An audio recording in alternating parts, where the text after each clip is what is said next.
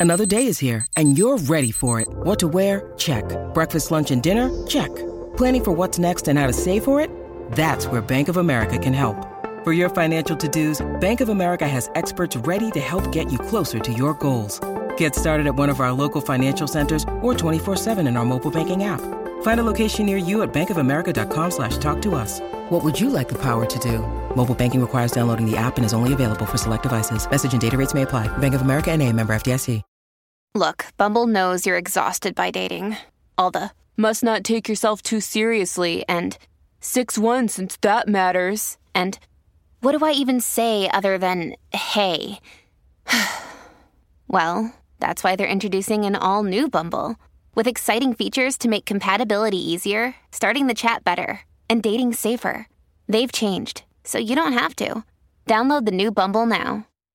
Ahora, lo último del cine y hasta los bochinches de Hollywood en De Película con Juanma Fernández París en El Despelote. Y aquí está lo último del cine. Llegó Juanma Fernández París para ponernos adelante con sus recomendaciones también para las redes sociales, digo, para las plataformas digitales y también para todo lo que hay en el cine en los estrenos para esta semana. Buenos días, Juanma. Saludos. Dímelo. Ustedes, Juan, con la de las redes sociales, para que estamos No, para la hablar que cine. la gente no entiende que yo estoy, yo estoy bregando un montón de cosas. Tantos colaboradores, Or- tantos colaboradores. Orlando Tampa acá, bregando acá y y tengo la Sí, mente sí, en el es complicado, carajo. es complicado. Bueno, la, serie, la- la serie de la vida de Rocky en Netflix va a hacer 30 temporadas y, y bien interesante. Walking Dead la va a destronar. Va a ser como Doctor Who. Eh, probablemente. DH. Bueno, Pues básicamente esta semana el estreno más grande es el regreso de Channing Tatum a la pantalla grande en el papel de Magic Mike. Es una película que originalmente cuando se anunció se había planificado como algo que iba directo para HBO Max, pero entonces obviamente le vieron el potencial comercial de colocarla cercana a este San Valentín. Se llama Magic Mike's Last Dance. Y lo que tiene el toque distintivo es de que aquí eh, el- la coestrella femenina, estas películas han tenido diferentes actrices donde él ha tenido diferentes relaciones románticas, pues es interpretada por Salma Hayek. Si se mete ahora mismo en mi cuenta de Instagram, en Juanma Parisine, Ajá. en Instagram, yo tuve la oportunidad de en persona poder hablar con Salma Hayek y con Channing Tatum sobre el estreno de esta película y pude hablar con Salma de algo que jamás de, de al- que algo yo de una de las anécdotas más cool que yo he tenido de con el trabajo que yo hago que no tiene que ver o sea yo usualmente lo que tengo son cuatro minutos para Sale perra, para Salma ahí. este, no no bueno tienen una de las tienen una de las escenas más eróticas en la historia de- del ¿De cine de hecho parte del problema de la película es que la primera secuencia es otro nivel y después se ven picada porque jamás logran igualar esa primera, Wow. esa primera secuencia. Pero fue súper cool poder hablar con, eh, con Salma eh, de algo que yo estaba en una actividad de promoción de una de estas cosas que hacía Sony antes de la pandemia, donde acomodaban muchas películas y nos mantenían en un sitio por eh, como por una, por una semana. Y entonces hay fiestas y actividades de cuestión. Y a mí nunca se me ha olvidado, pana una noche de una, de, de una fiesta donde Salma estaba, eh, Salma estaba ahí en una esquina y de momento, a- a- o sea, un mesero pusieron una salsa bien encendida y. Salma Hayek y el mesero arrasaron con la pista. ¿Cómo? ¿De Entonces, yo, o sea, literalmente, yo, y yo dije, si esto yo lo cuento, a mí nadie me va. Y de hecho, en esas fiestas siempre pasaban cosas extrañas, te- o sea, esas no son las únicas anécdotas. Hay pero, entonces, de- las precisamente tú actividades. sabes de que hay mucha gente que se siente cuando es una mujer como Salma, que es una estrella de cine, que se siente súper intimidado eh, por alguna razón. Y ella literalmente estaba como que en una esquina con unas ganas de bailar increíble. Obviamente, en esta película ella tiene la oportunidad de bailar en pantalla. Y yo cogí, aproveché, que yo sé que no mucha gente sabe ese cuento, porque no es algo que se había discutido en, en récord, porque fue en una actividad privada. Y le mencioné a lo del mesero. Y ella coge y me corrige, no, no. Te equivoco, porque en mi cabeza yo siempre pensaba que era el mesero el que la había sacado a bailar a Y fue ella, Y él. ella, ella dije, no, yo Wow. estoy aquí rodeado. ¿Y eso fue de- cuándo? ¿Hace eso- años? Eso fue hace como unos 6 o 7 años. Wow. Este, que eso fue lo que yo dije la semana pasada, la, la otra que hablé de eso, que ella me dijo, no, eso era cuando yo estaba en forma y después de las imágenes que ustedes vieron, de- o sea, después de hablar conmigo, cogí y se puso el traje que se puso. en la- en Esas entrevistas que tú haces, o sea, Dime. cuando tú vas a entrevistar a, eh, eh, a estos artistas por segunda, tercera vez, ¿muchos de ellos se acuerdan de ti? Eh, no muchos de ellos, pero por ejemplo, otra, co- cosa, sí, en este caso, eh, yo también, por cosas que han sucedido fuera de nuestras relaciones eh, profesional, pues yo, te- yo me llevo bien con Channing Tatum, pero una de las cosas que es, que yo digo que hacen muchos colegas, por ejemplo, yo tengo un par de colegas que se creen que son mejores amigos de The Rock.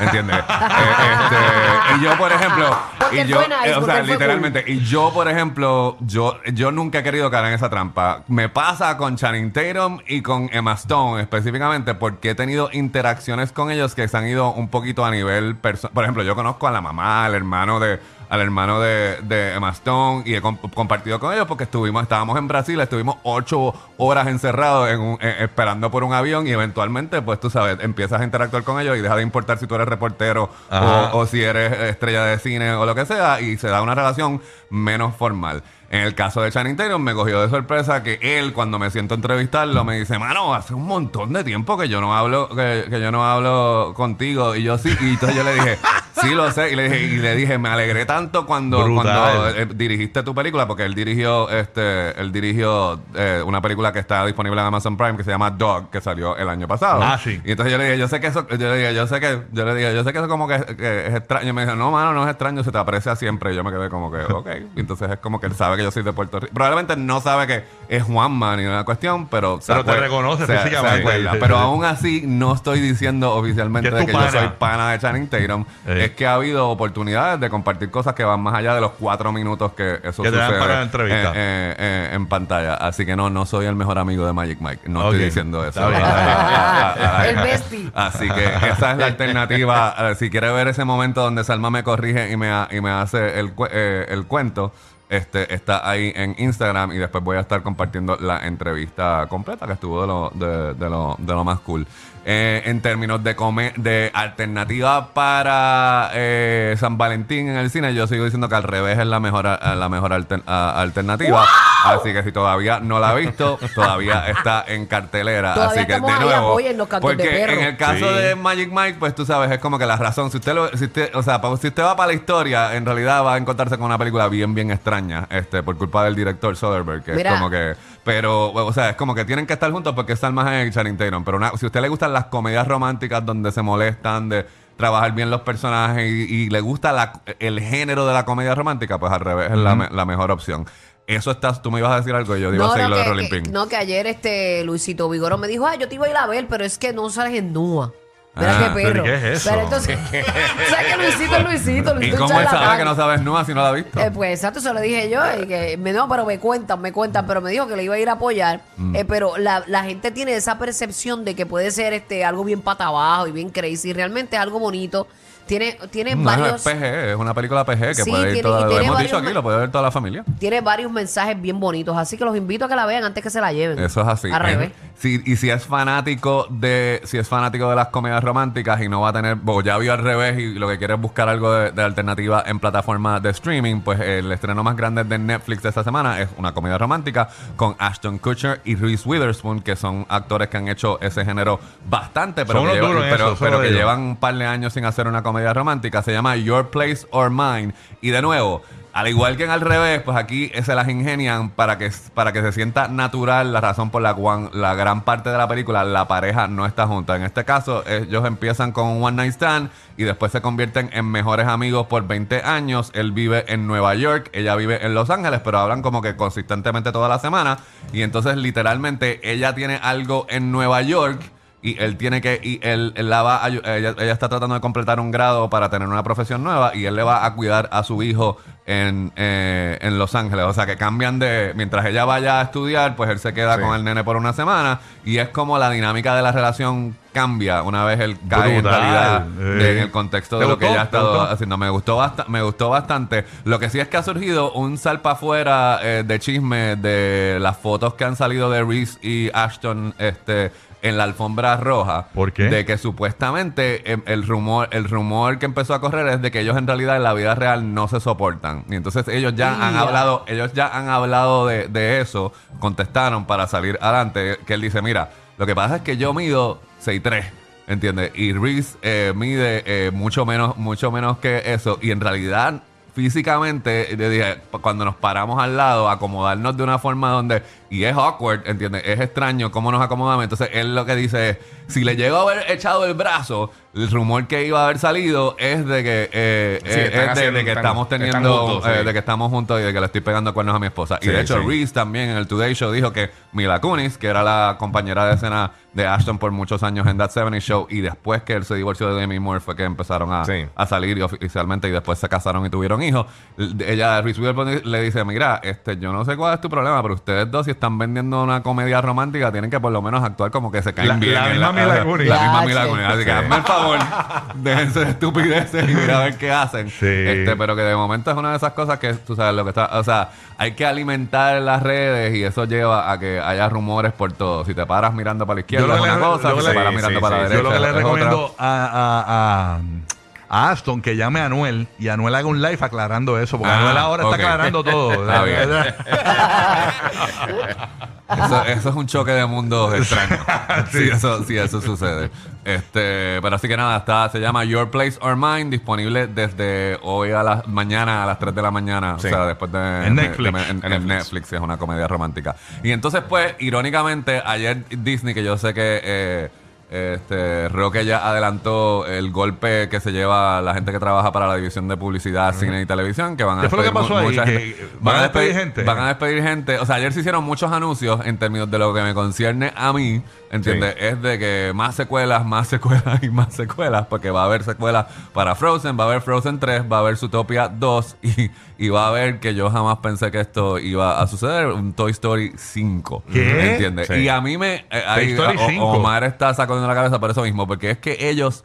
Ellos son como la, la gente que se pega en la loto y, y entonces se vuelven adictos a pegarse en la loto porque con Toy Story 2 se suponía que iba directo para DVD, que iba a ser una de estas Sí. películas y que les quedó nítido. Ok, pues entonces hicieron Toy Story 3 que eh, literalmente a otro nivel. Pero ahí cerraron y, de- bien y de- perfecto, y mano. debió haber quedado Sí. ahí cuando lo que pasa con lo que pasa con Andy para aquellos que todavía no han visto Ey, Toy Story sí. 3 o los posibles niños que van a descubrir esa película. hicieron como un oso. Este, anyway, se hicieron como un oso, no. Ese es de Revenant parte 4.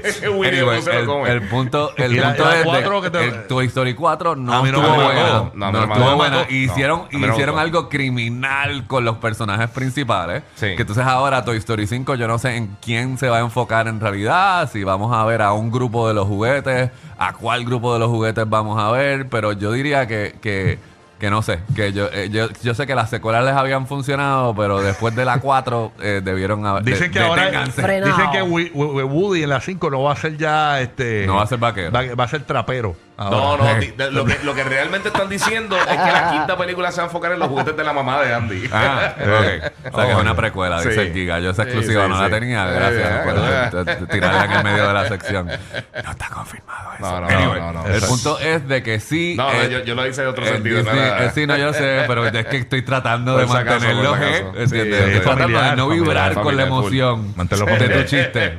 Así que lo capté. Muy bien, Este, muy bien. Anyway, el punto es que en Disney Plus ahora mismo se acaba la primera temporada de National Treasure, que es básicamente es una serie inspirada en las películas. Siempre ha habido rumores de una tercera película, todavía no se ha confirmado. Y entonces esta película tiene un montón un montón de talento de, de talento boricua. En pantalla está el actor Aman- ah, Armando Riesco, que tiene un que no puedo entrar en detalles, pero ha tenido él interpretó a un agente del FBI. Él era como un extra Gómez en Natural Treasure 1 y National Treasure 2, pero en esta serie tiene un papel extremadamente impor- importante, sobre todo en la última parte de la de, de la temporada. De la misma forma, este Lorenzo Orozco que ha hecho que hace stunts, ¿entiendes? Ha hecho stunts en Black Adam, ha hecho stunts eh, es eh, un doble regular de, Sí. de Nicolas de Nicolas Cage. Tiene una participación en, en un episodio donde hace donde hay unos stunts relacionados con un sniper. Uno de los es- uno de los guiones de la eh, de la de la de los episodios de la serie es escrito por Sacha Stroman y yo estaba también entrevistando a Armando Riesco, que es el actor que estaba hablando y me dice que el sonidista también es puertorriqueño. Así que en diferentes departamentos eh, departamentos de esta de, de esta serie pues hay talento boricua enfrente de la pantalla en los que escriben los guiones y los que están o sea literalmente los que hacen los stunts y los que están también trabajando en el departamento de sonido es ese tipo es como que hay que encontrar eh, eh, literalmente no tiene que ver hay personajes de la película de Nicolas. Cage pero es esta muchacha que como que tiene un pasado sus padres tienen un pasado eh, este, turbulento, donde ella Ok. nunca conoció a su papá y entonces esta noción de que quizás era estaba relacionado con drogas o en realidad es queda este tesoro que aclara supuest- que supuestamente une las culturas incas con las mayas y todas estas cosas y Sí, es sí. ella tratando de encontrar tesoro ese, místico. eh, encontrar ese tesoro para este como que limpiar o rescatar el legado de, de su padre este ah, es más como que National Treasure para para millennials, ¿entiendes? Porque hay el elenco principal es bien joven y hay muchas referencias a, a lo que ha estado sucediendo en los últimos dos años, ¿entiendes? A- así que todo depende, pero, pero se mueve se mueve bien. Catherine Zeta-Jones ti- es la que tiene como que el papel ahí más grande como la antagonista principal. Y Harvey Keitel también está ahí, Harvey ¿verdad? Keitel, pero Sí. hay que ver Harvey Keitel y Justin Bartha, que son los que de las películas, tienen participaciones limitadas. Pero nuevo, Armando Riesco, que es el, puer- el puertorriqueño, Sí. eh, que me cuenta que audicionó para ese papel hace más de 20 años atrás, ¿entiendes? Es como que él también está, en la, eh, eh, él es el agente Hendrix del FBI y él también está en las dos en las dos películas. Así que ¿Y nada, ese está ya disponible desde cuándo? Sí, este, ya están todos los Pero- capítulos porque el último capítulo de la primera temporada estrenó Sí. esta semana. Así que a ti que te gusta hacer el binging, ¿entiendes? Es como lo estaban ya. estrenando semana por semana, Ahora pero ya es están disponibles este, todos los- los 10 capítulos de esta primera tem- te- temporada. Así Duro. que si quieres seguir eh, hablando de cine o hablando de alternativas, me puedes seguir en Juanma París Cine en Instagram, puedes ir a De Película TV en Facebook, este y nada, si quieres también ver la historia de Salma que eh, hablando del baile de salsa con el mesero, este pues también puedes meterse ahí en Instagram, que ya lo, que lo puse, me da follow ah, por ahí. Duro. Juan más, Juan más. Juanma París Cine. Ahí está. Juanma París Cine. Gracias, Juan De nada, Gracias nada. por estar con nosotros. Esa es la que hay. Este es el despelote. Mike Towers, Daddy Yankee, la 94.